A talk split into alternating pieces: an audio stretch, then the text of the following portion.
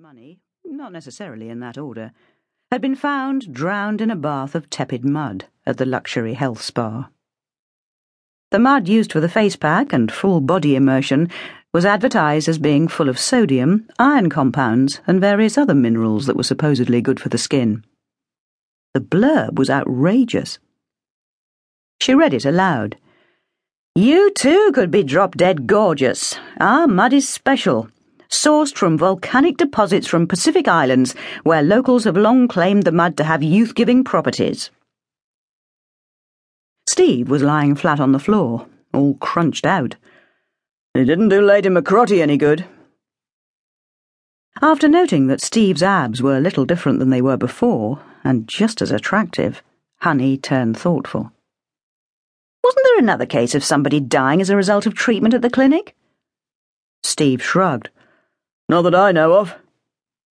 Honey wasn't so sure. Closing one eye was a wonderful aid to concentration for some obscure reason that she couldn't quite account for. A front page headline flashed into her mind. Some time ago, she'd seen something in the Bath Chronicle and on local television about a woman who'd broken out in skin lesions after some kind of beauty treatment. She wasn't sure exactly what treatment, it could have been some kind of mud treatment, or it could have been more than that. She couldn't remember. Needless to say, having turned out plug ugly instead of drop dead beautiful, said recipient of treatment was suing the beauty spot for a small fortune. Steve looked only vaguely interested when she told him. Did she win the case? Honey shook her head. No, she died. A fire broke out in the bread shop below the flat she lived in charred remains, no body. No real evidence against the beauty clinic that the bad publicity had sent them running rampant with a firelighter. All they did was bring her out in lesions. Seems that drop dead gorgeous could mean just that. So? There was a hell of a lot of meaning in that solitary word and the single lifted eyebrow. She knew what he wanted her to do Wriggling out of it was a definite option before he said the magic words that weakened her. A period of excessive pampering away from it all. No guests bending your ear about noisy bed springs. No chef threatening to slice the sous chef in two. And then there's your mother. The proposition was looking more and more attractive by the minute. Honey allowed herself to be swayed. Well.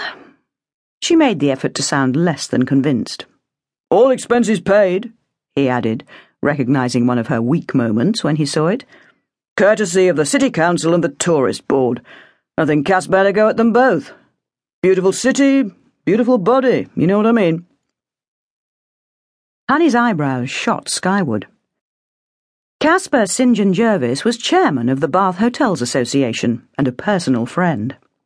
He was obsessed in protecting God's little acre from serious crime, which is why he'd decided that the association had to have a crime liaison officer. Honey was it. Which was how come she'd got involved with Steve Doherty. There'd been a couple of dangerous moments in her part time career. Doherty had asked her to do a number of interesting things, some of which had nothing to do with solving crime. However, she'd never been asked to go undercover before. This place is out of town, she remarked after studying the address. Oh, not really. It's just up the road from Castle Combe and forty minutes tops into town. You'll be able to sneak out now and again, grab the odd chocolate bar at the village shop.